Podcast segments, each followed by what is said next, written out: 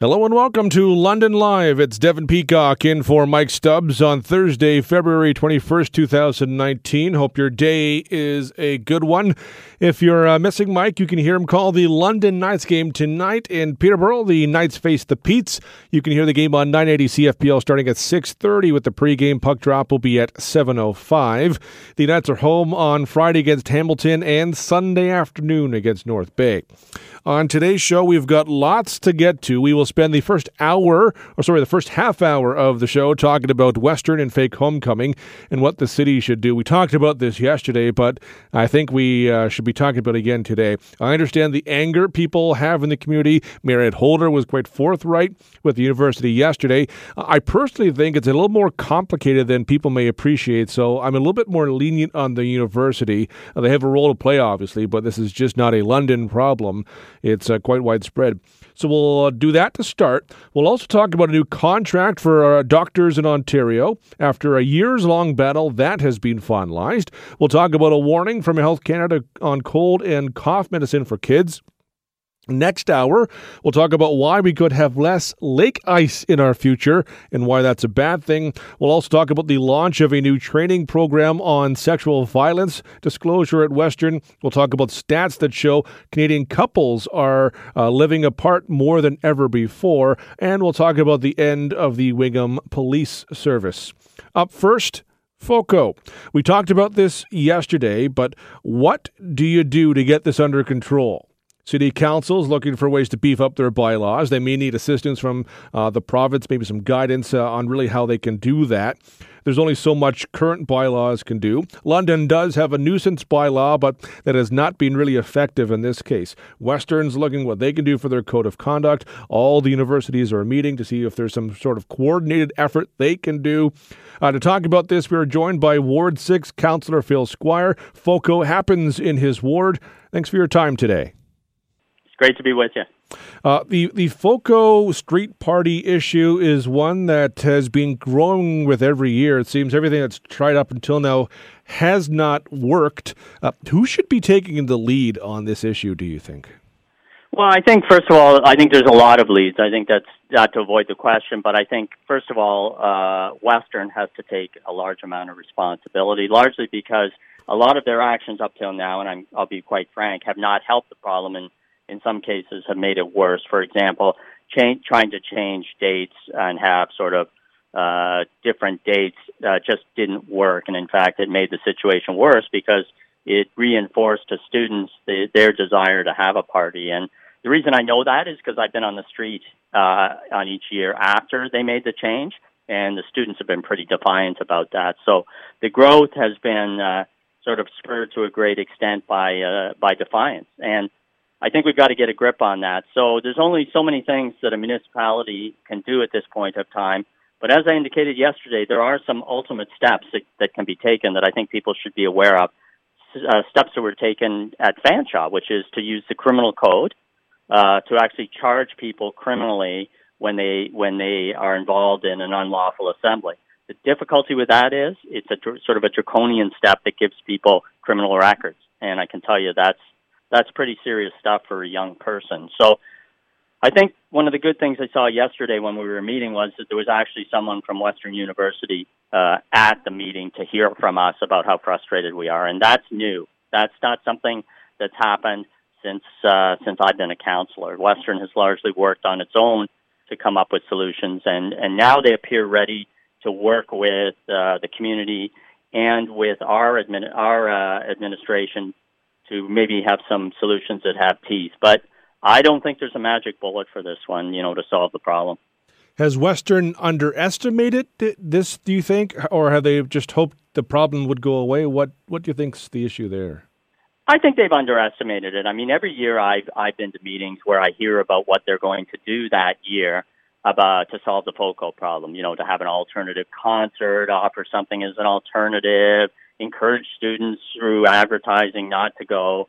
And I can tell you they've been completely outflanked by the leaders of FOCO. And I'll be frank about that. They've used social media and their planning to just sort of go around that and in fact use the steps of the university to say, hey, the university is trying to shut us down.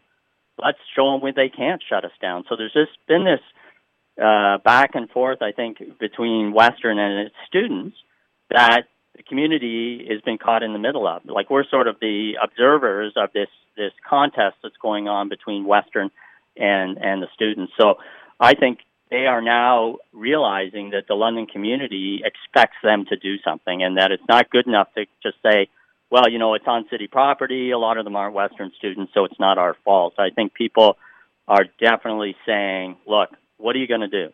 Are you?" And, and the first step is they're looking at their code of conduct. In other words, can can they say, "Look, you're a student at Western. You misbehaved in the city of London. There's going to be consequences."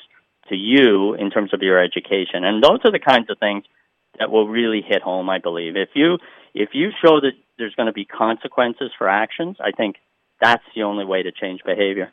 The criminal code uh, idea is an interesting one. Uh, I, I, don't necessarily disagree. I, I've, I heard someone say to me the other day, "We'll just charge everyone, fine everyone, all the twenty thousand, which uh, uh, maybe at first blush sounds like a good idea, but then all of a sudden we have a court system that's trying to process twenty thousand people potentially, assuming you can yeah. even ch- lay that many charges or fines. Oh yeah, I mean, first of all, the logistics of it are, are, are going to be incredible. So just think you're a police officer on the street and you run into a drunken student or, or anyone who you want to charge, first of all, you've got to identify them. So you've got to find out who they are.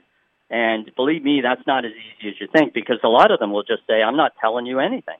So you've got to identify them. You've got to lay a charge.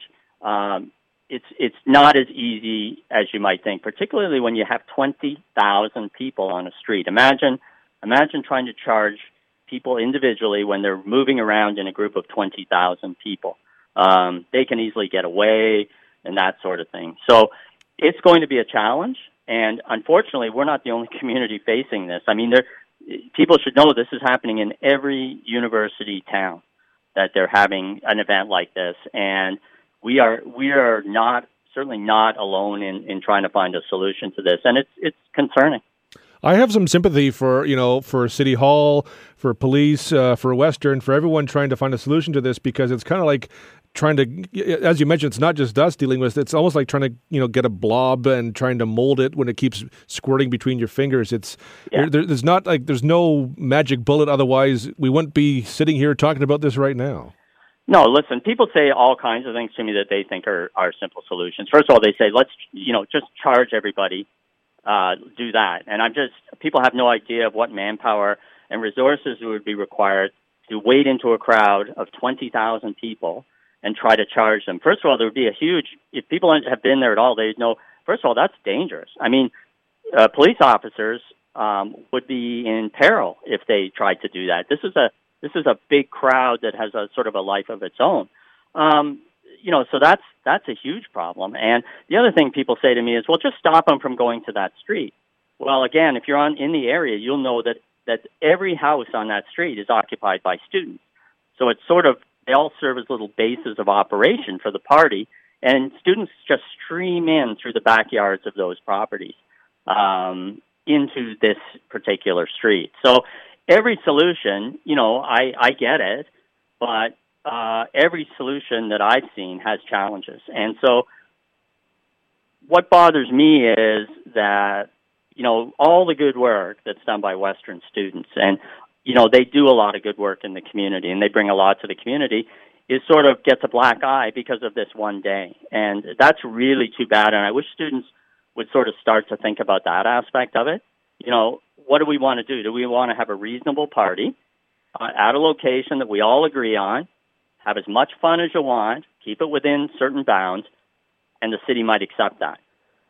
And then you'd be you'd be in a good position. Or do you want to continue on, you know, basically disobeying the law, and the people in London are really unhappy with you? And I think that's that's something I hope students will think about. Uh, will it make a difference? I'm not sure. I hope they do. Uh, I've said it before. A, peop- a number of people said it before. I don't think it's hyperbole. If we don't figure something out, someone is going to die, and it shouldn't take someone dying for the students to realize that this shouldn't be happening. Yeah, I mean, we've already had serious injuries. Look, we've had we've had incredible injuries, and, and let me just leave you with this, or, or let you know something I saw last year. And this, this is how crazy it is. um, a young woman uh, was injured and was being taken away by an ambulance, and she was in a lot of distress. And the crowd around me was cheering, uh, not cheering for her, sort of cheering the fact that they had partied so hard that someone was seriously hurt. And I turned to them and I said, What is wrong with you? You know, you're cheering because a, a young woman is having to go to the hospital and is bleeding. I mean, is that where we are in terms of this? And the guy looked at me and I just, it sort of snapped him out of his reverie for a second and he walked away from me. He didn't want to talk anymore because he realized, you know, he was out of control. Um, and he wasn't acting like a person with compassion would. So think about a, you know, a crowd with 20,000 people who are so inebriated they don't know what they're doing. And that's what you're, that's what you're looking at. Uh, Phil, I appreciate your time today. Thank you very much. Great to be with you. Take care. That's Ward 6 Councillor Phil Squire. We need to pause. When we return, we'll have more of London Live. This is Devin Peacock in for Mike Stubbs on Global News Radio 980 CFPL. Welcome back to the program, everyone. This is Devin Peacock in for Mike Stubbs. I want to continue the focus on the uh, street parties issue that we've been talking about for a couple of days now. And it's one that I am just really interested in because theoretically, it's something that we should be able to solve. Theoretically, it's something you could say, okay, well, if you have all these people in a uh, a area of town, you got twenty thousand people along Broughdale, just break it up, send the police in and break it up. And police have done their very best to try and keep the peace, but it's just not that simple. You bring in York Regional Police, as London Police did last year, to assist with this. That's how much it strains their resources. And there is not that silver bullet you would hope there to be on this, because as I've already said, if that silver bullet existed, it would have already been fired, so to speak. One of the criticisms in the past uh, that some in the community have had is that uh, Western University uh, was maybe uh, not taking this as seriously as uh, as they should. Whether that is true or not, uh, probably lies somewhere in between. Maybe not visibly.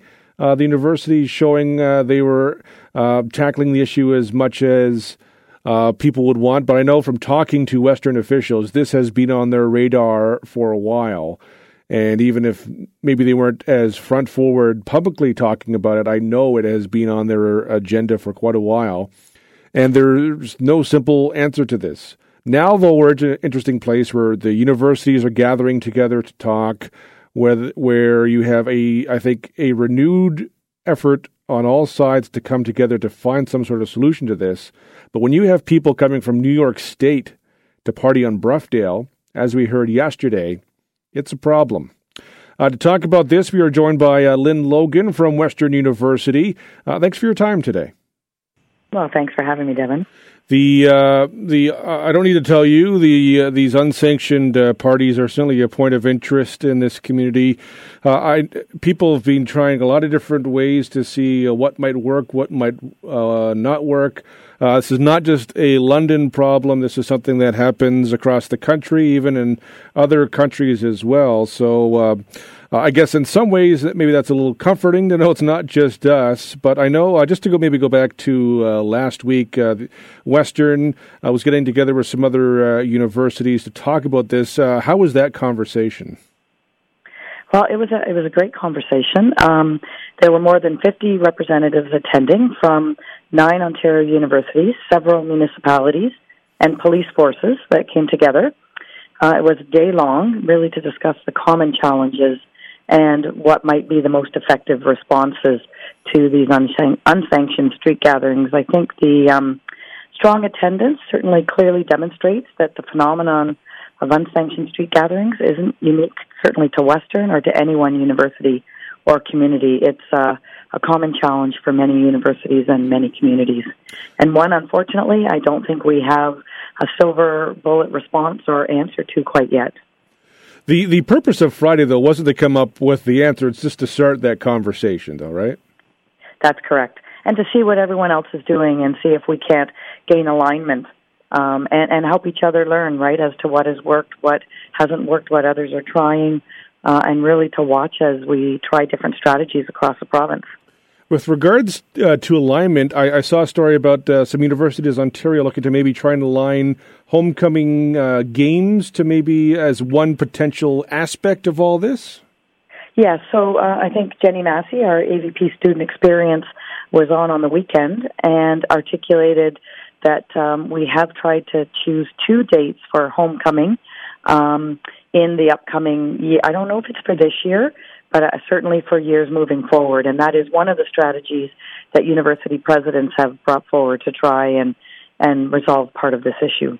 I, I don't know if you have any dates on this, but could that potentially mean homecoming gets moved for Western, whether it's this year or next, or has that been decided yet? Um, well, this it has not been decided. Um, this year's is already um, the same time frame as it was last year. I think it's the uh, following year and the year after that are still in question. Okay. Uh, just in terms of, uh, you know, some of the moving parts, I mean, there's um, universities that are involved, uh, there's the different, you know, municipal governments, uh, police forces. It's it's a it's it's not as though it's just on city property or it's just all on university property and maybe it's easier to handle there, or it's on private property somewhere else and maybe it's a little bit easier to handle in that sense. It's it's kind of a, a tricky uh, area to fix. Um, I, I, I, you know, whenever I talk to people about this, uh, people don't really have any ideas. Ter- well, they have ideas, but uh, they don't know if they might work. So it's it's a trick. It's a tough nut to crack. It is, and most of what we're talking about are the unsanctioned, where it's not a university sanctioned event, so not on university property. In, in, and that's not in all cases, but that's in the majority of cases. Is this problem? And, sorry. That's okay. Go ahead. Is this problem growing? Because I mean, you know, we saw in, in London we had you know twenty thousand people on Broughdale, but even some of the numbers from Ottawa and Kingston and other parts of the province, you know, they had even more. So it's I, and I don't remember this being uh, like this, like you know, ten years ago. I know this has been steadily growing, but it wasn't like this ten years ago. And it, it wasn't. Um, they really didn't exist. I think in the era of uh, social media what we have now is a growing phenomenon, and it does seem to be growing. Certainly, when we were at Laurier on Friday, they had 25,000 last year, and they are anticipating 30,000 this year. And you know, I, I I worry a bit that the more we talk about the numbers, the more that we fuel this phenomenon. But uh, I, I don't know how, you know, what strategies we have not to talk about what we're dealing with. So yeah, but well, it is definitely growing. It's growing and it's, it's dangerous. I mean, it's not. Uh, students may look at it as a point of pride incorrectly, but it's dangerous. And you know, I was uh, talking to Orest Katolyk from the city of uh, London the other day, and uh, he he was talking. And I don't think it, it's, to me, it's not hyperbole that someone could die in these situations. Just it's difficult for emergency crews to get around. So, um, if students are viewing, you know, thirty thousand somewhere else as some sort of uh, a point of pride. It is not that.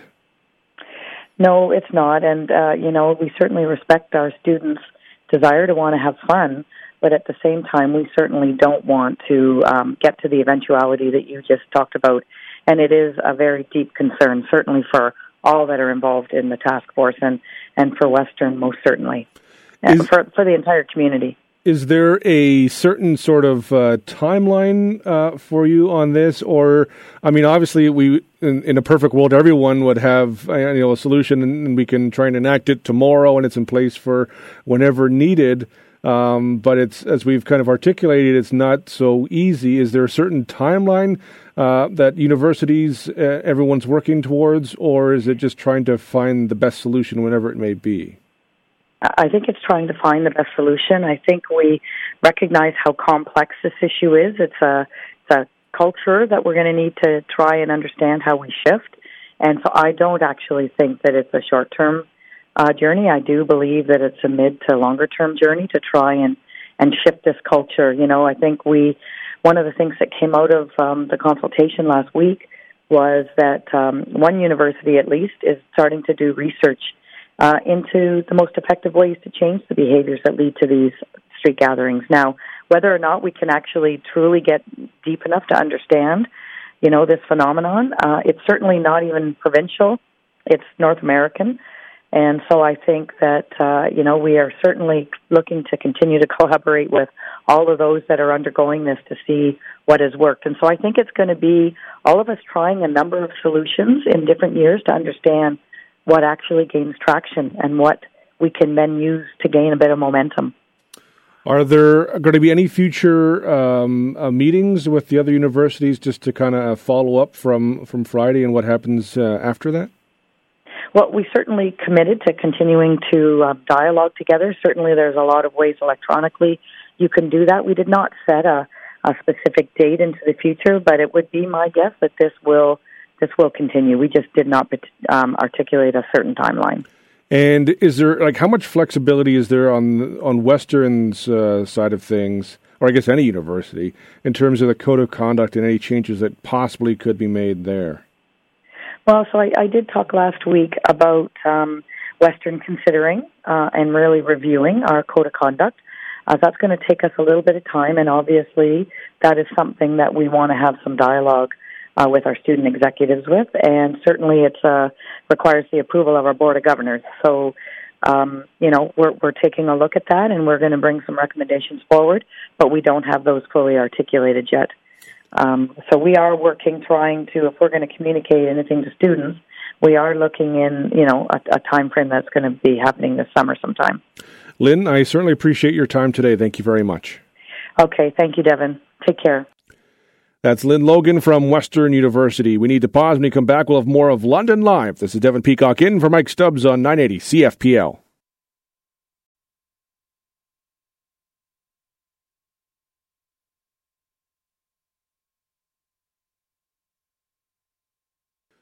This is Devin Peacock in for Mike Stubbs on London Live. Earlier this week, an arbitrator awarded Ontario doctors a four year contract in a ruling that puts uh, no hard cap on the physician services budget.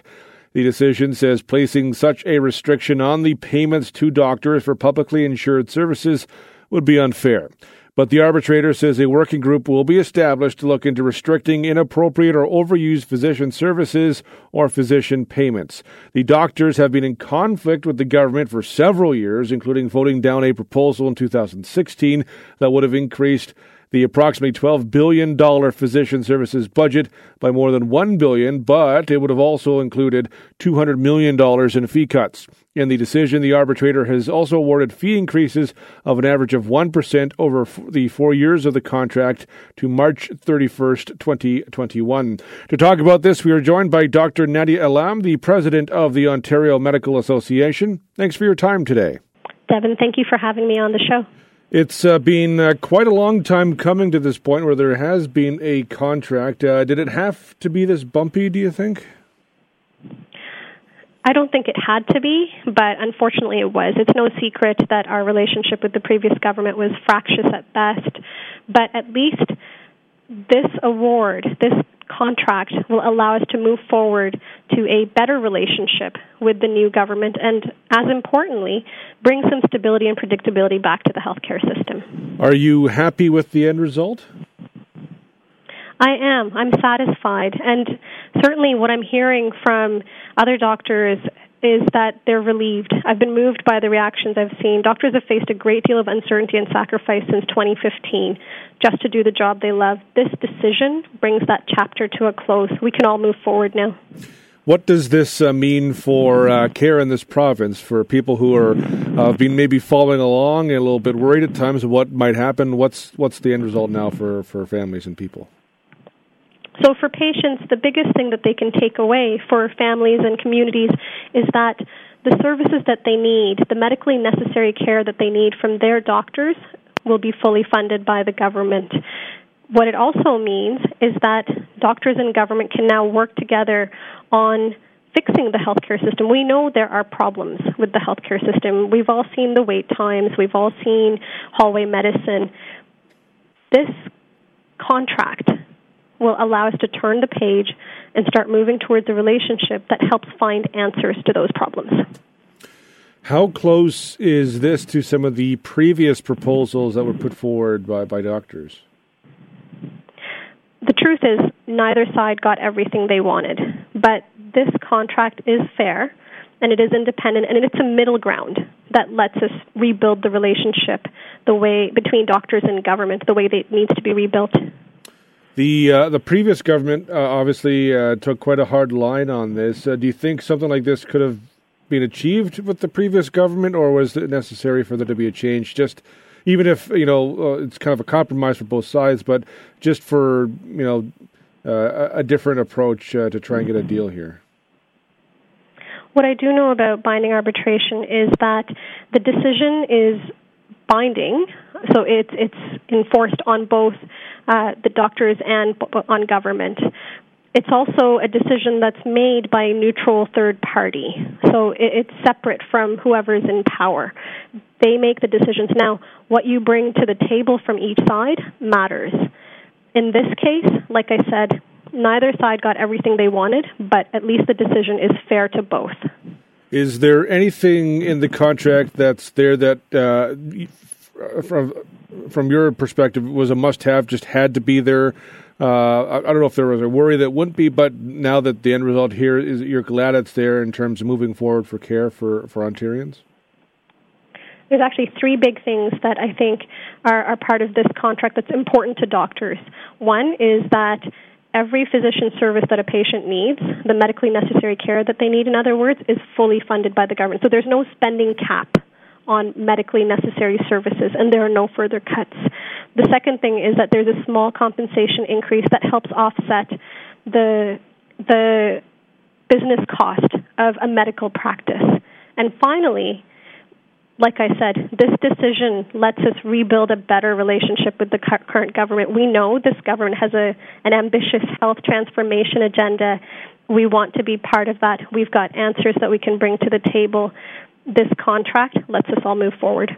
What is the status of, would you say, relationship between doctors and patients and the public? Uh, obviously, the, the, those two sides weren't against each other, but I don't. I feel as though doctors at point uh, at least the previous government tried to make doctors like the scapegoat or or the bad guy, so to speak. And so I just wonder, like, mm-hmm. did did you feel that from from patients at all, or did they kind of understand this is uh, it, it has to do with them, but it didn't have to do with them in, in a way? I actually got the sense that patients felt their doctors were fighting for them and fighting for their care. I can tell you that the one thing that unites every single doctor in Ontario is their love of medicine, and that comes through in the way we work with patients. And I think patients felt that. They realized that we were working hard and that even that perhaps some physicians were burning the candle at both ends at times just to keep up. But I think what patients felt the most was that there was this authentic sense that the doctor was there for the right reasons, and the doctor was there to advocate for patients, for patients to get the care they needed. Now that this uh, decision has come down, is uh, is it uh, effective immediately? Is there a lag, uh, or what's that process like? So this decision has been broken up into two phases. Phase one is over. Um, some of the, the details have yet to be worked out in the second phase. So that's what we're waiting for. That'll be rolled out over the next few months.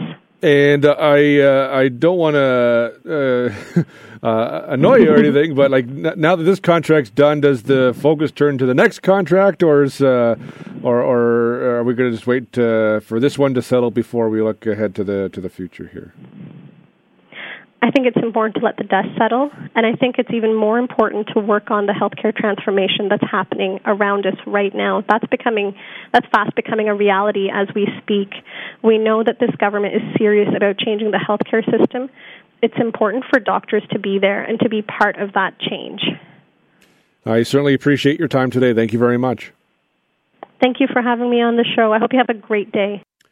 That's Dr. Nadia Alam, president of the Ontario Medical Association. We need to pause. When we return, we'll have more of London Live. This is Devin Peacock in for Mike Stubbs on 980 CFPL.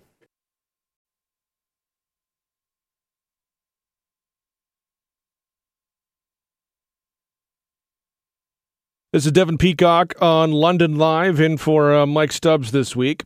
Health Canada is warning parents not to give young children and adolescents cough and cold medicine containing opioids due to safety concerns and its lack of effectiveness. If you missed this warning last week, uh, pay attention to this. This is important. Uh, the advisory extends to adolescents and children under the age of 18. There are three prescription opioid drugs authorized for sale to treat cough symptoms in Canada. Uh, they include uh, codeine, hydrocodone, and normethadone. Uh, after a safety review of the medications, Health Canada said the products uh, are linked to other known harms such as breathing problems, and there is a quote limited evidence to support the effectiveness of these products in children and adolescents.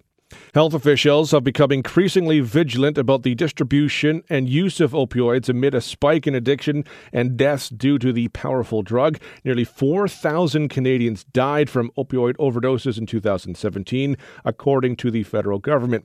The cough and cold medicine recommendation may be more of a precautionary warning, though. Health Canada said the safety review found little evidence that there was a link to opioid containing cough and cold products with opioid use disorders in children and adolescents. However, the department said the early use of opioids still may be a factor in problematic substance abuse later in life as well, younger children are at a greater risk of accidental poisoning. Health Canada is notifying manufacturers to update product safety information on cough and cold medicine containing opioids and to limit the recommended age of use to adults only. The announcement comes a year after the U.S. Food and Drug Administration released new rules that restricted the prescription of cold and cough medication containing opioids for children and adolescents under the age of 18. Dr. Michael Rieder is a member of the Drug Safety Committee with the Canadian Pediatric Society and is a professor of pediatric pharmacology at Western University. He joins us now. Thanks for your time today. Thanks very much. Glad to talk to you. So I, I thought this uh, this warning from Health Canada was uh, quite interesting. What did you uh, make of it? Well, I, I think it's it's a prudent response by a regulator to a concern that's been around for a long time. So basically, what Health Canada said was, we don't know that things work. We don't know that um, uh, they're safe. So we want to uh, to say use caution under 18 until we know more, especially because we know already they've said that little kids don't use them at all. Is it um, is it a problem that this was made after they were on shelves, or is this sort of just the normal process of how things go? That's the normal process how things go. Actually, to be honest, uh, you know, I think it, I think it's not anything. I don't think it's anything suspicious or anything else. I think it's just the way. I mean, regulators. I mean, most regulators are need to respond to things rather than be proactive, which is maybe a problem, but the way regulators work. Um, and they responding to some concerns because one of the issues the regulator faces, which is a big issue, is all these products are old. So there's a lot of new rules for safety and efficacy. But if you had a product in the market for instance, in the case of, of some cough and cold preparations, probably 40 years. In the case of some drugs, 80 years. There's not much capacity regulators have to change things unless the concern comes up. And now a concern has come up, and the regulators doing what they're supposed to do. How careful, uh, and this kind of, I guess, underscores how careful we should be, but how careful should be, we be with cough and cold products that do contain some opiates? Well, I think I think we need a lot of caution. I mean, there's some reasons to use them but especially in kids, not so much. I mean, some of the reasons we use them in adults are for different kinds of coughs and colds, and they have the potential for abuse because we know that people do take them to get high, in kids in high school. So I think, given that fact, and it's a fact, and given the fact that we don't think they actually work all that well in terms of, of, of reducing risk, um, we can. I think we. I think we need to uh, be careful about how we how those products will get used when we're talking about things like uh, codeine, uh, hydrocodone, uh, yeah, exactly. Normethadone. Um, I, I, had to practice to make sure I was saying them right or yeah. close to right. Right, right. Uh, do we make yeah. it simple enough for parents to know, you know, what's okay and what isn't if they're buying something for, you know, like uh, teens or something like that? Even though I know there should be for adolescents, they, there's warnings telling people to be careful about this, but just when parents are going to maybe get something, just right. to, to make sure they're getting the right thing. Well, I think I think that's why the new warning basically says they may not be wrong all the time, but talk to a doctor first. And I agree with that. because there, it's, it's possible the product may be effective, it's possible the product may be useful, but I think that needs a learned intermediary, in this case, a physician or a pharmacist. Just, yeah, that makes sense, or no, it doesn't. This, as you mentioned earlier, builds on an, an, earlier recommendation that for kids under six, don't even use uh, cold and cough medicine. Why is it that count, over-the-counter cold and cough medicine isn't uh, really effective for for kids who are really young? Well, that's a really good question. Part is the biology is different. You know, the reasons that they get cough and colds are different, um, and some of the reason is is that especially for, for for little kids, you're trying to suppress a natural protective response so the body has a lot of, of backup mechanisms to say, well, I don't want to suppress that. So, you know, it doesn't treat the problem, which is an infection. The body has, the body, we cough, we have cough in our nose for a reason. So I think part of it is we're trying to, you know, beat with a drug something that we have, you know, something that 100 million years of biology is driven, well, it might be a little, maybe 10 million years of biology is driven, it's, and they're not looking to work. I mean, especially for the reasons they're given. I mean, some adults have chronic coughs for other reasons that need treatment, but not so much in kids. Do you think like, there's obviously been a lot of focus, uh, not just in this country, in North America, and and, uh, and lots of countries about opioids? Would this type of review of this have happened differently had there not been that focus, or do you think this might have not happened naturally anyway? It might have happened naturally because of the concerns about opiates in kids that predate this, because there's concerns about opiates in kids that go back go back a long ways uh, before the opiate crisis. But the opiate crisis certainly has put it's put the it's put the tip of the spear on it. That's for sure. Could we see you know similar reviews uh, being done? I, I, don't know what opiates might also be in, but I think like would I, I guess it wouldn't be a surprise if we're going to see other reviews being done just to uh, really review to make sure uh, some of the claims that are being made uh, hold up and we're not putting people at risk here beyond just cold and cough medicine. Absolutely. I mean, that's the role of the regulator. And actually, I, you know, there, there are a lot of us in pharmacology who've been active discussions with Health Canada is how can the regulator be more proactive? I think Health Canada is very interested in getting into being more proactive because, I mean, they take their mandate to guard Canadians' health very seriously. I have a lot of respect for Health Canada. Those discussions going on now as to how we can actually we can move from being waiting for waiting for tragedy to happen to saying we're going to prevent a tragedy. Why haven't they been as proactive in the past? Do you think? I think it's the it's a bit cultural and it's a bit with respect to regulations because the regulations have changed. And to be fair to Health Canada, which I always try to be, um, the regulate they didn't have the regulatory authority until a couple of years ago to actually be proactive. But you know, Parliament changed the rules. The rules are are they're with the new like Vanessa's law and other rules in place. We now have they have the ability now to actually go out and say, I think this could be a problem. I mean, it's the same in the U.S. They they have this rule called the pediatric rule. Until I came into place a few years back, they really couldn't tell drug companies, I know you're going to use a drug in kids, you have to study it in kids. I mean, it's it's part of part of its legislation, and then it's also changing culture because you know you get used to doing one thing, you have to do things differently. But the big deal is is, is getting regulatory tools so the agency has the authority to do it. Well, sir, uh, certainly interesting. Something parents should know. I uh, really appreciate your time today, helping us uh, break us all down. Well, I'd like to thank you very much for bringing this to people's attention because it's important that they hear this message and that, and that uh, you know because you know we're all in the game together. We want the best for our kids it's important that you know media brings attention forward. I'd like to thank you and the station for bringing this forward. Indeed. Thank you very much. Have a good day. Thanks. That's Dr. Michael Rieder from Western University. It's it's interesting. This has come up, and uh, something I was not aware of about opiates in uh, some cough and cold medicine. Uh, so, uh, if you uh, do have a, a kid who is sick, uh, be on the lookout for this. I would just ask a, a pharmacist if you're unsure with some of this stuff because for me it's one thing you hear it on the radio maybe uh, you read it online and it's top of mind but then you need to go and get the cough medicine and you, you can't remember what it is. These you know these are not top of mind things for me. I'm guessing they're not top of mind things for you when you're talking about uh, hydrocodone for example so just just ask the pharmacist to assist with some of that if you're unsure, because it's better to be safe than sorry with some of this stuff. It is interesting though, with all the, the focus we're seeing on opioids these days. We had uh, a city committee just uh, yesterday talking about uh, potentially having naloxone kits in city arenas and buildings where we have AEDs.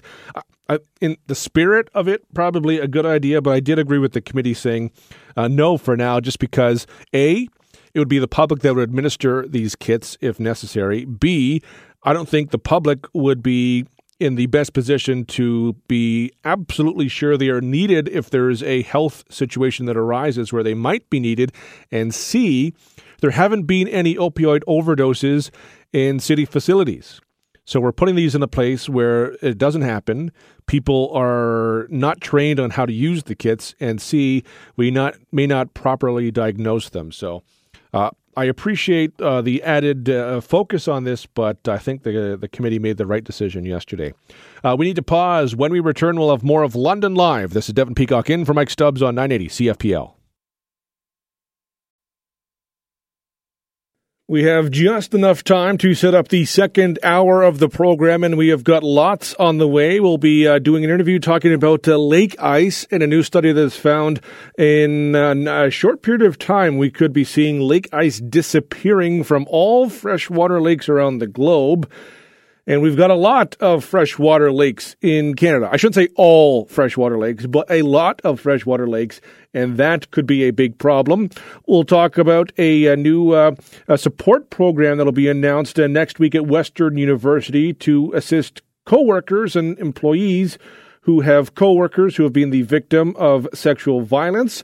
We will talk about a uh, interesting new uh, study that came out from Stats Canada that shows the number of Canadians who were in uh, a relationship but living apart from their partner, and we'll talk to uh, the uh, the now retired uh, chief of police in Wingham as the Wingham Police Service ends after 140 years. That and more coming up in the second hour of the program. This is Devin in for Mike on 980 CFPL.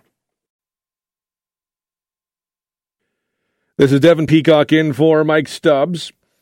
I don't think there is such a thing as too many stories on climate change.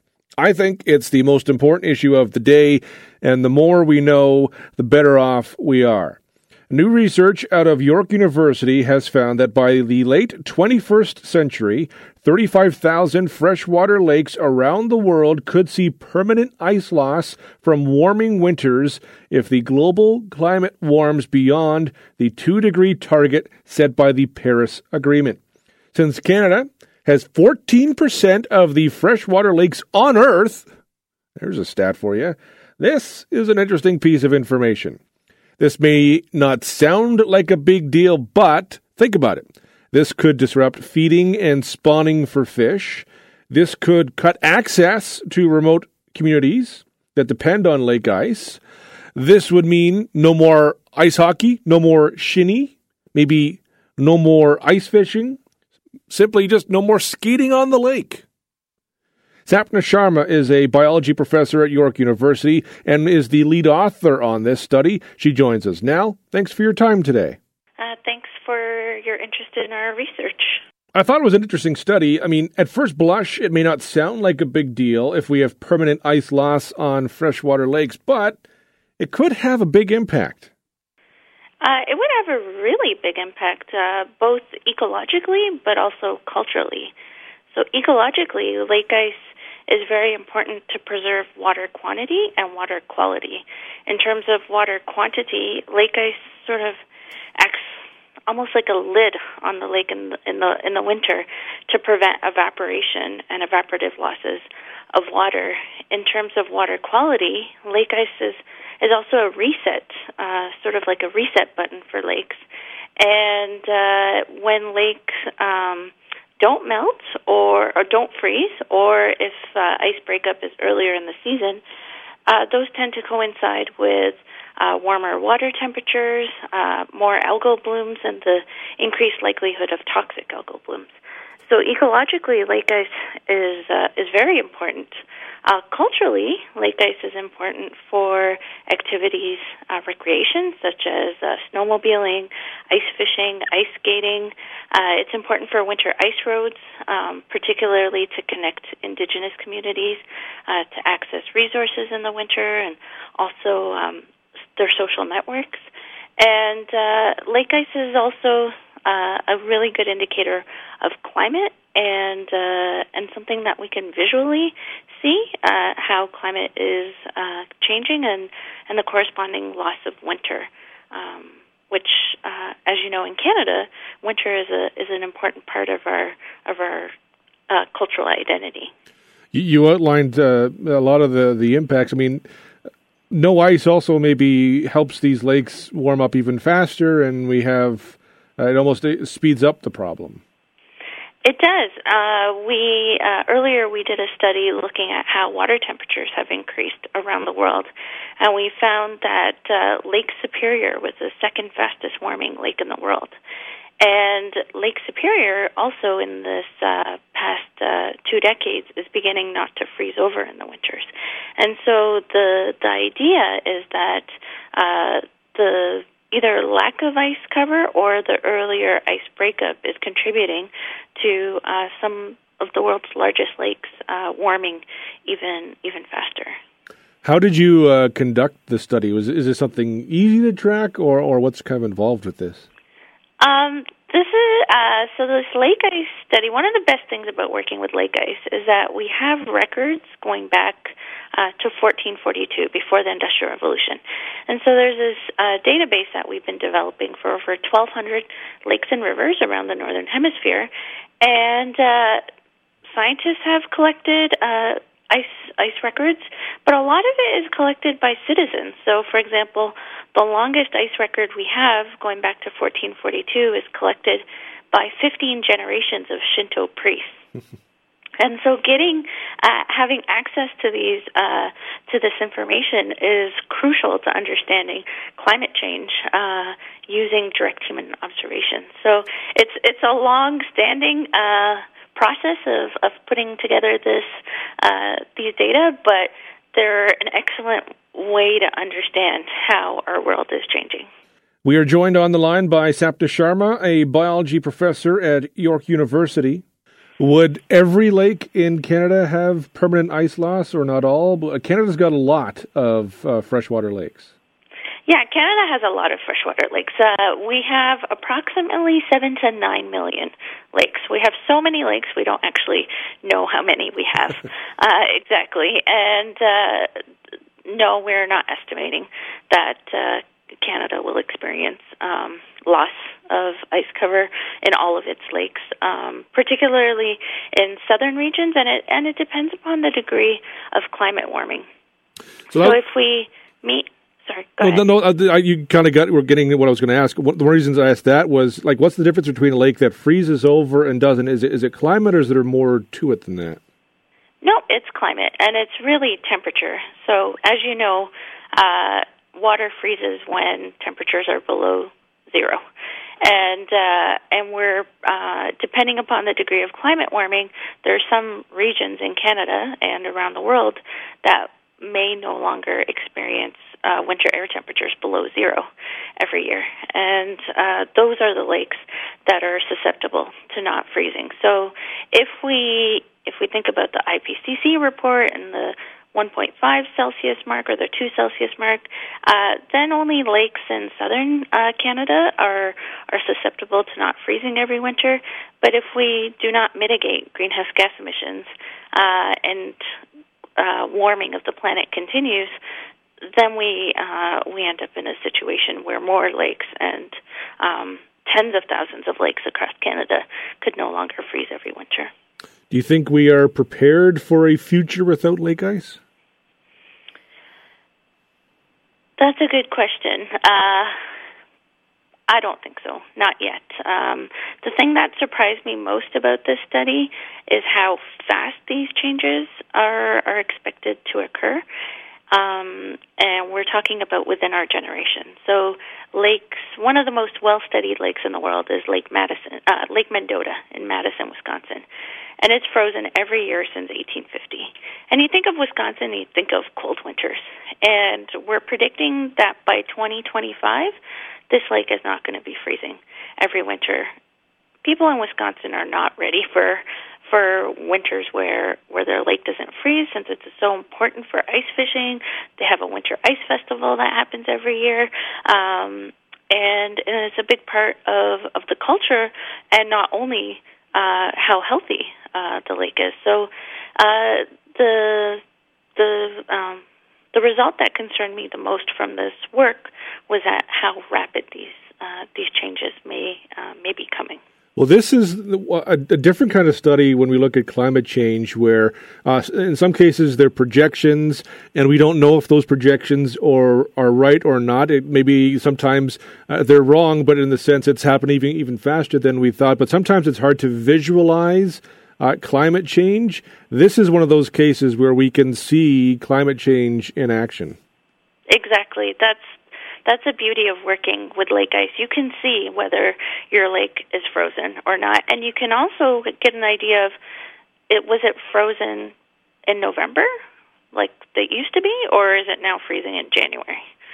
So something as you know as extreme as did the lake frozen or not can give you an idea of climate change, but something more nuanced like when did this lake freeze and when is it melting also gives us an idea of how fast the climate is warming.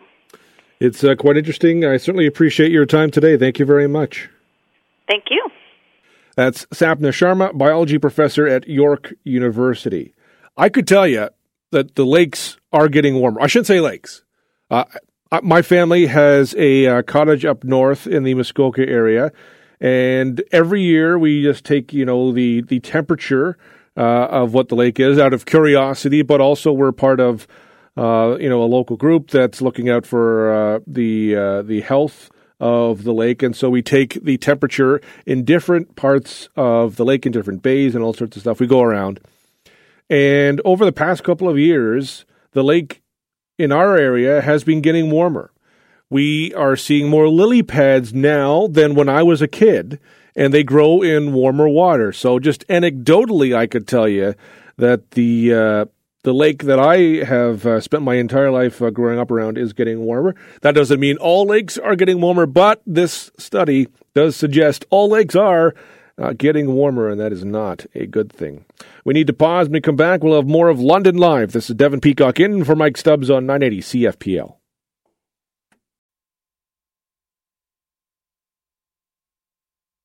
Welcome back to the program, everyone. This is Devin Peacock in for Mike Stubbs on London Live. On Monday, Western University is going to launch a major training program on sexual violence disclosure. The Center for Research and Education on Violence Against Women and Children at Western University's Faculty of Education has co developed a free and accessible online training program that helps employees in post secondary institutions provide positive support to sexual violence survivors. The training is in response to the provincial government's mandate that all of Ontario's post secondary institutions develop standalone sexual violence policies. Barb MacQuarrie is the community director of the center. She joins us now. Thanks for your time today. Oh, well, thanks for having me. I'm glad to be here.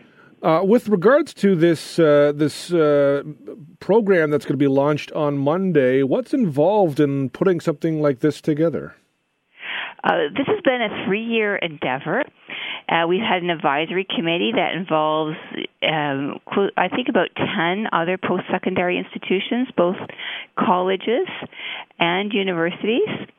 Um, we have worked with a professional filmmaker because a lot of our uh, training is scenario based. Um, we've met regularly with our advisory committee.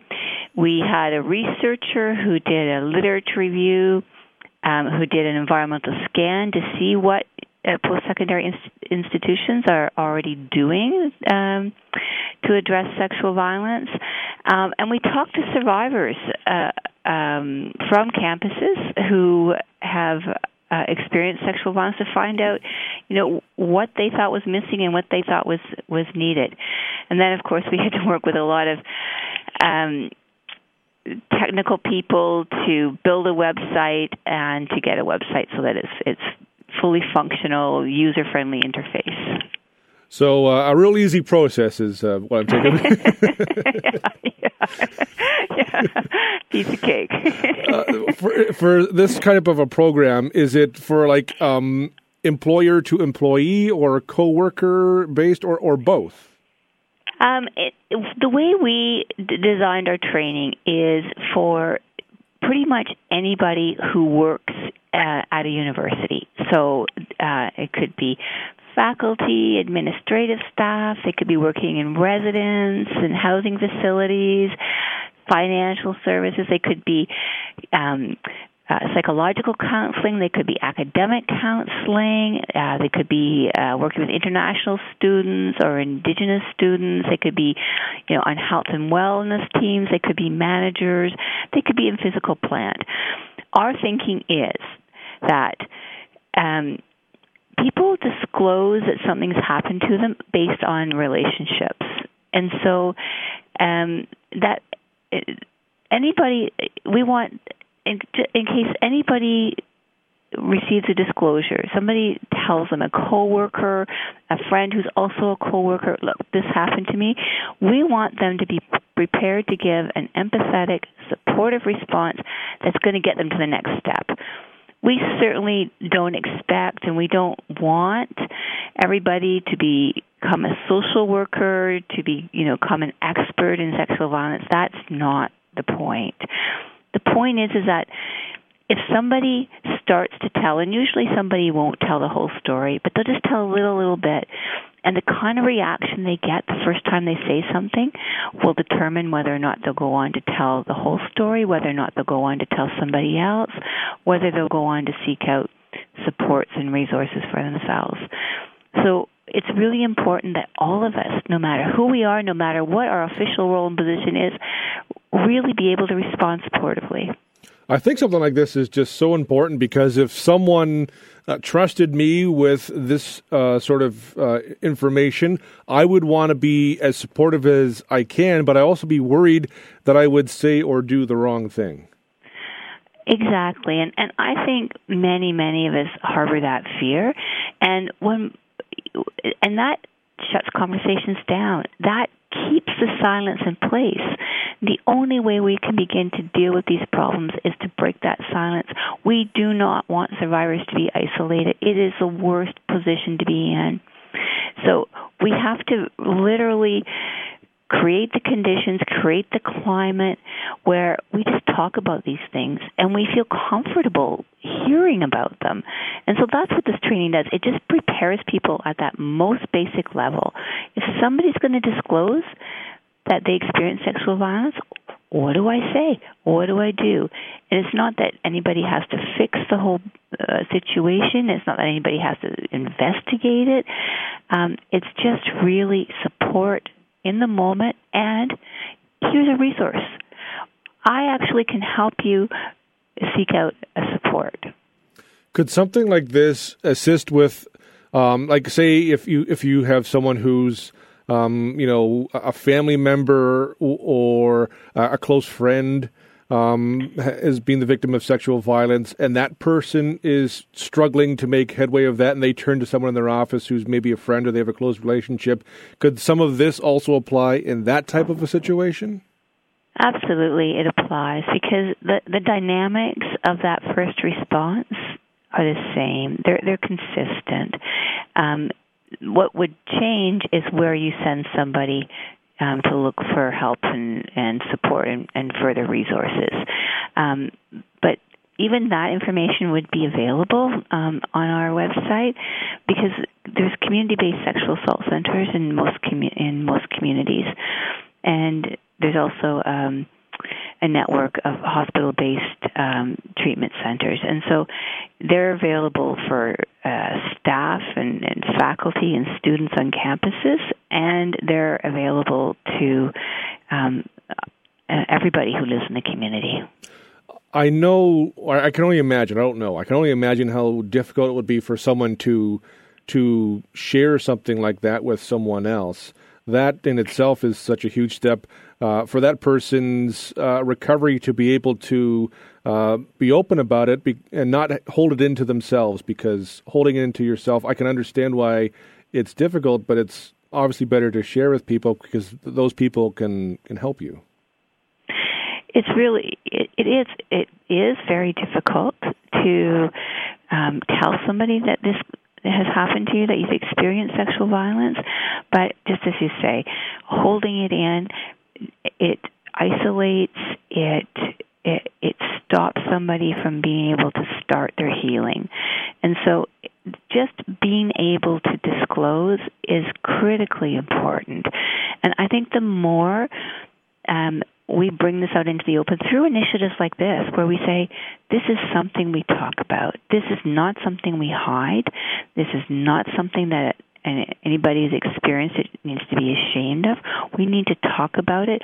I think slowly we're making inroads and we're encouraging people to come forward and we're telling them it's okay. We want you to come forward. I mean, I think until very recently, really until uh, on a broad scale until the Me Too movement, we were actually telling survivors, mm, we don't really want to hear what you have to say. You know, we're you probably won't be believed. Uh, you're taking a big risk to say anything. It's going to be a, a big problem for you to have to prove everything and prove your own credibility if you say anything.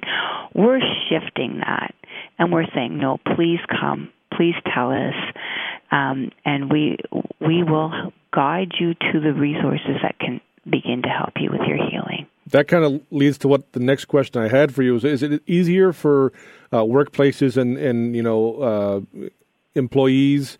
who might be in this position to help someone uh, to to adopt some of this stuff, just given the conversation we're having today as opposed to even five years ago? People a bit more uh, open minded uh, to these types of situations and just how difficult that struggle can be? We're definitely um, in a moment in time um, where it's easier to do this kind of work, where it's easier to create this, this kind of initiative and have people pay attention to it. There's no doubt about that. There's no doubt that we've seen a really significant change in our thinking as a result of the many, many, many brave women and some men as well that have come forward to disclose what's happened to them. Um, and that that makes it possible for others to come forward behind it. makes it possible for uh, people like my center to um, create resources to assist in that process. And it makes governments pay attention, and it makes governments say, "Oh, maybe it's worth putting some resources into actually supporting survivors." Finally, I, I, know this is designed for employees in, in post secondary institutions, but I think this type of program would be useful in all workplaces. It's it would be useful in all workplaces, and it's really important that we. I mean, we we spend as much time and often more time at work than we do with our families, even. Um, so we have to start to see work as a place that's impacted by things like interpersonal violence. And we have to figure out um, how to give that supportive response. And again, not to make the workplace into a counseling office, but to make the workplace um, a, a way you know a, a, way to get to where we need to get to um, those supportive resources. Barb, I certainly appreciate your time today. Thank you very much. Thank you very much. That's Barb MacQuarrie, Community Director of the Center for Research and Education on Violence Against Women and Children at Western University's Faculty of Education. We need to pause. When we return, we'll have more of London Live. This is Devin Peacock in for Mike Stubbs on 980 CFPL. This is Devin Peacock in on London Live. Stats Canada released some interesting information yesterday. According to new data, nearly 1.5 million Canadians between the ages of 25 and 64 consider themselves to be in a couple with a partner who lives somewhere else.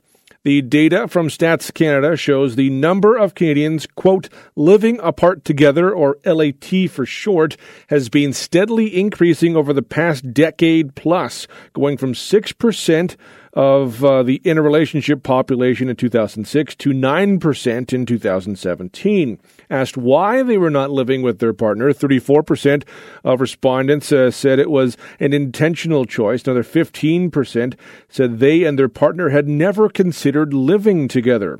Dr. Marcia Sirota is a board certified psychiatrist and founder of the Ruthless Compassion Institute. She joins us on the line now. Thanks for your time today. Oh, it's really great to be here. Well, I was really intrigued by this uh, this this information from Stats Canada about uh, couples uh, living together but apart, or living apart together, as I guess is how they, they call it. Uh, just for my reference, is being in a long distance relationship better, uh, or sorry, not better, different from this, or are they kind of different names for the same uh, same entity? I think probably being in a long distance relationship is one aspect of people who live apart together in their relationships. So there are lots of different reasons why people have this kind of arrangement. So being long distance would be one of them, but but plenty of people who live apart together um, or live together apart, whatever you want to call it, they don't actually uh, live far away from each other. Oh, okay. In fact, they say that four out of five people who live in a living apart together relationship live in the same province, and 64% live within 20 kilometers of each other. This, as I said, is something interesting. It's something I've never really considered before. But if we have like 1.5 million Canadians doing this, it certainly seems to be uh, something that's uh, that's growing in, in popularity. Yes, in fact, it's gone up from 6% in 2006 to 9% in 2017. And I think that I have a theory. I think that when people have permission in society to do things that they want to do, they start doing them. And before, maybe there was less tolerance or acceptance of this kind of lifestyle choice, so fewer people did it. But now that there's more space for people to live the way they really want to, the, the authentic way, then they're taking this option. I would have thought that part of uh, maybe uh, one of the reasons people may not want to do this is you're not with your your partner, you don't know what they're up to all the time, and maybe there's some uh, trust issues. But this seems to almost there's more trust if in the relationship if this is the route that some people want to go.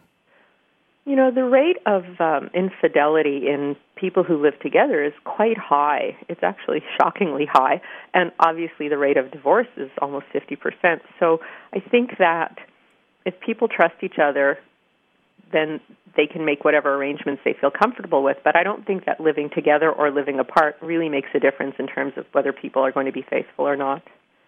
Uh, we are. You kind of alluded to this before a little bit. We are in 2019. You know, many different lifestyles have more acceptance these days. Mm-hmm. This, in some ways, is not really all that radical. Not that I mean, radical is always in the eye of the beholder, I guess. But um, I, I, guess maybe um, to what you were saying earlier, people may have more freedom to say, "Well, this is you know how how I want to be in my relationship. This is how I, I want to live." And for the large part, you know, for me, I mean, how people, you know, live in their relationship has no bearing on me. So whatever, uh, whatever works for you is fine by me.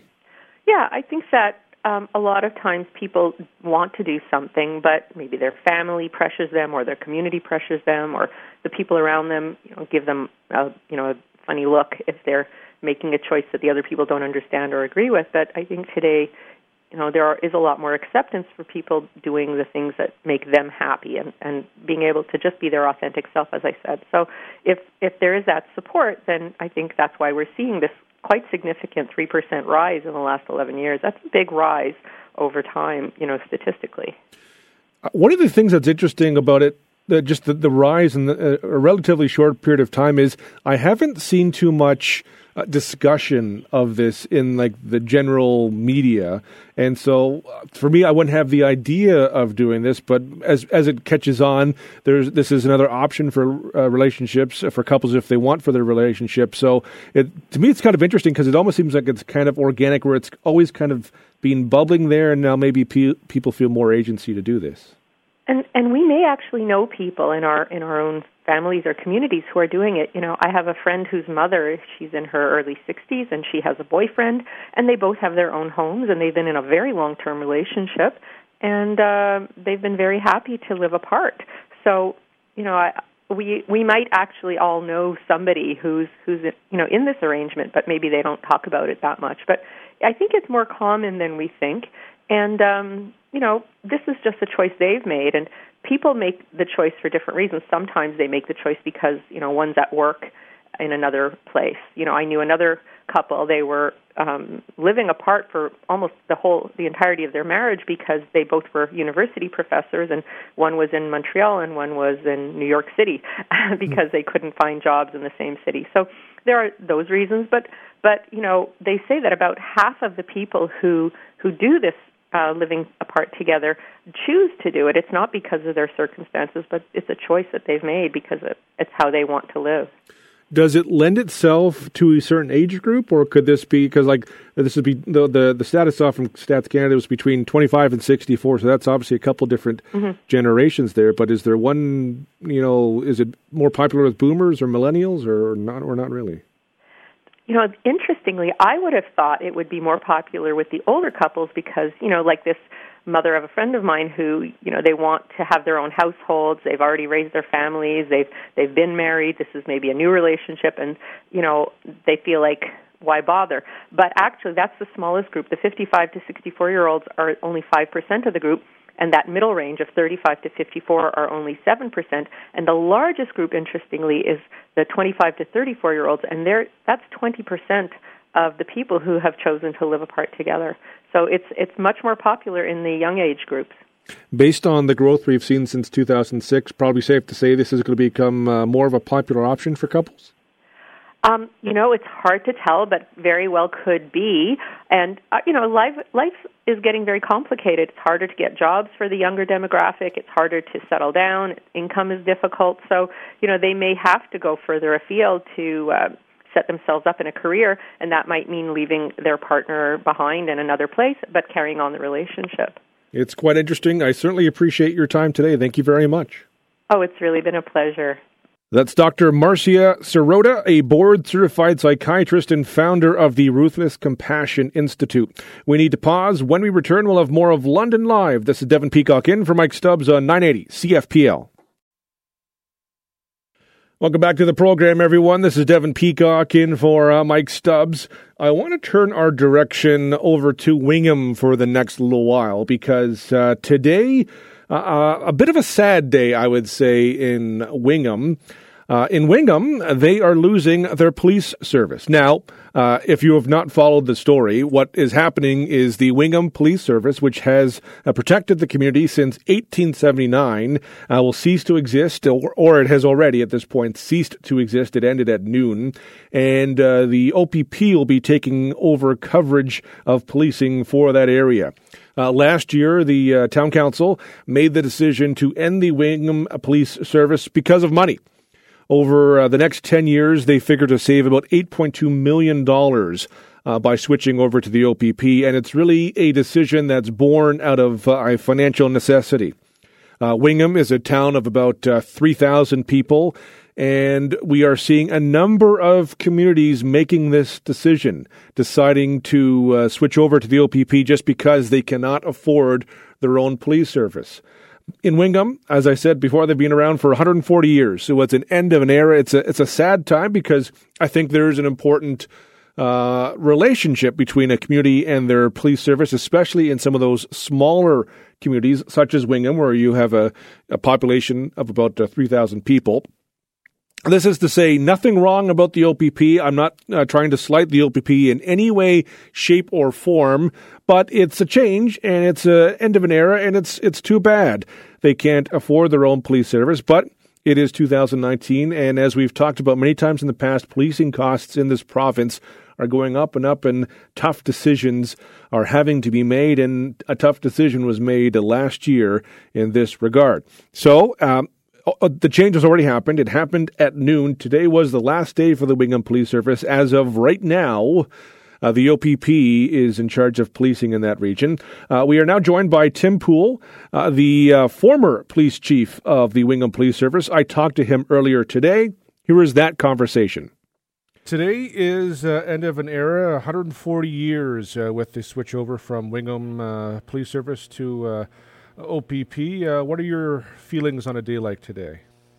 Well, it, it's uh, like you said, it's the end of an era. Uh, the uh, bylaw number five from 1879 uh, is what created the Wingham Police Service, and uh, last year they decided to go switch to OPP policing in a cost-saving effort. It's not because of the job that was being done by the Wingham Police. It's just as uh, with everything in today's world, fiscal responsibility, and they're saving money to go to the OPP over time.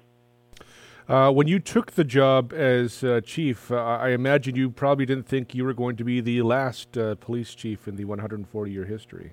No, I did not. Uh, as a matter of fact, last year we didn't think that. the plan was uh, to continue on. But uh, midway through the year, they changed their mind. The council changed their mind and decided that it was time to go to the OPP. So I never thought I'd be the last one. I didn't want to be the last one, but uh, it, it's kind of a, a thrilling, uh, exciting time as well. What has the reaction in the community been? I, I know the the all the officers from Wingham Police. You you were retiring, but the officers are all switching over to the OPP, right? Yes, uh, they're they've all been hired by the OPP. They start their training with them on Monday, and they're going to be coming back to this area to be policing uh, as part of the unified uh, or sorry integrated uh, Huron County detachment. So there there will still be that uh, you know tie-in with the community, a little bit different than it is now, maybe. But uh, I guess what's what's the reaction the community been like with uh, with this change happening? Uh, a lot of the people seem to be a little apprehensive, uh, but uh, yeah, they they do see the the benefits uh, and and the uh, disadvantages uh, of it happening. But the biggest thing, like I say, is the funding they're they're going to save a substantial amount of money over ten years, uh, and you're going to have the same officers policing the area, so it, it shouldn't make much of a difference to them. I understand the decisions have been made. I don't want to cause any trouble, but would you have preferred uh, it stay with the Wingham Police rather than the switch over to OPP? Or uh, I think it's a sign of the times. Uh, it's becoming more and more difficult to keep up to the uh, standards, which are evolving uh, on uh, a daily basis. Uh, so I think it was inevitable. personally, I, I, I enjoy having your own police service, but a community of just under 3,000 people, it, it's not a responsible way to do it. I don't mean this as as a slight to the OPP, but there is, I think, something a little bit different when you have, you know, a police service, you know, that's responsible for its own municipality. Uh, it's a little bit different because you live in the municipality, you uh, participate in, in uh, lots of things, volunteering. Like uh, we have officers that are hockey coaches, but again, I'm sure that's going to continue with uh, the officers from uh, this area that are going to be with the OPP. This obviously was a, a decision made by the council, but do you think there could this what's this type of situation it could be present in other communities? These types of difficult decisions uh, could be uh, coming uh, the way in, in, other parts? Oh for sure. Uh, it's uh, like policing uh, is looked at almost every year at budget time to, to determine which way they're going to go just recently midland and Stirling-Rawdon and Espanola have all gone to the OPP, and uh, West Nipissing is uh, looking at doing it in January or sorry June. What sort of uh, fond memories do you have from your uh, policing career with uh, with Wingham? Uh, it's the camaraderie with the officers here. it's been great. the just the I'm trying to think here.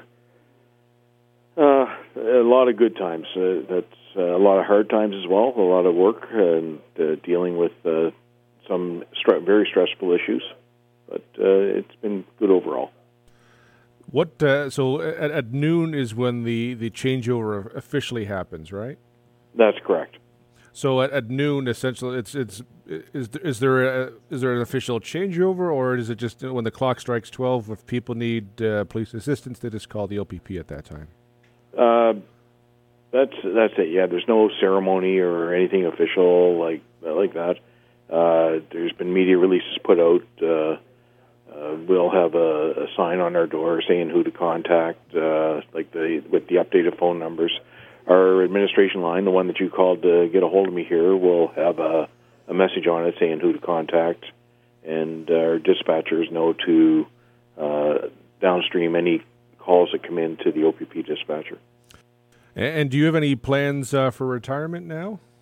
Uh, nothing right away. Uh, we're looking at uh, uh, sitting back and assessing how well the pension holds out and uh, deciding whether or not I have to look for a, a part-time job or a casual job.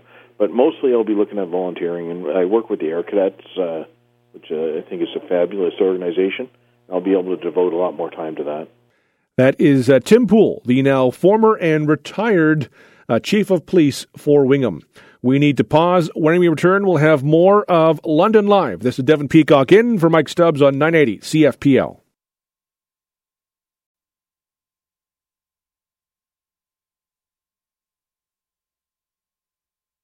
Just a reminder that uh, if you want to hear Mike Stubbs, you can. He will call the London Knights game uh, tonight. The Knights are in Peterborough to play the Petes. You can hear the game on 980 CFPL as you can hear every game on 980 CFPL. Pre-game is at 6.30. Puck drop is at 7.05. London Knights are home to Hamilton on Friday. They also have an afternoon game on Sunday. Those games, of course, also on 980 CFPL. But you can hear Mike tonight. 6.30 is the pre-game. Puck drop 705 London Knights versus the Peterborough Petes. This is their first game since they lost 9 4 to Mississauga on Family Day. My thanks to Phil Squire, Lynn Logan, Dr. Nadia Elam, Dr. Uh, Michael Rieder, Sapna Sharma, Barb MacQuarrie, Dr. Marcia Sirota, and Tim Poole for coming on the show today. Thanks to Matt McInnes for his work on the program. Today's audio gem is a clip from the U.S. This is an anchor using some poor wording for a story led to some giggling on the news desk. Have a great day. I'll be back with you in 22 hours. Over 880,000 boxes of Girl Scouts will be Girl Scout cookies will be distributed this weekend. you want to clarify We don't have boxes of Girl Scout. Boxes of Girl Scout cookies will be delivered this weekend.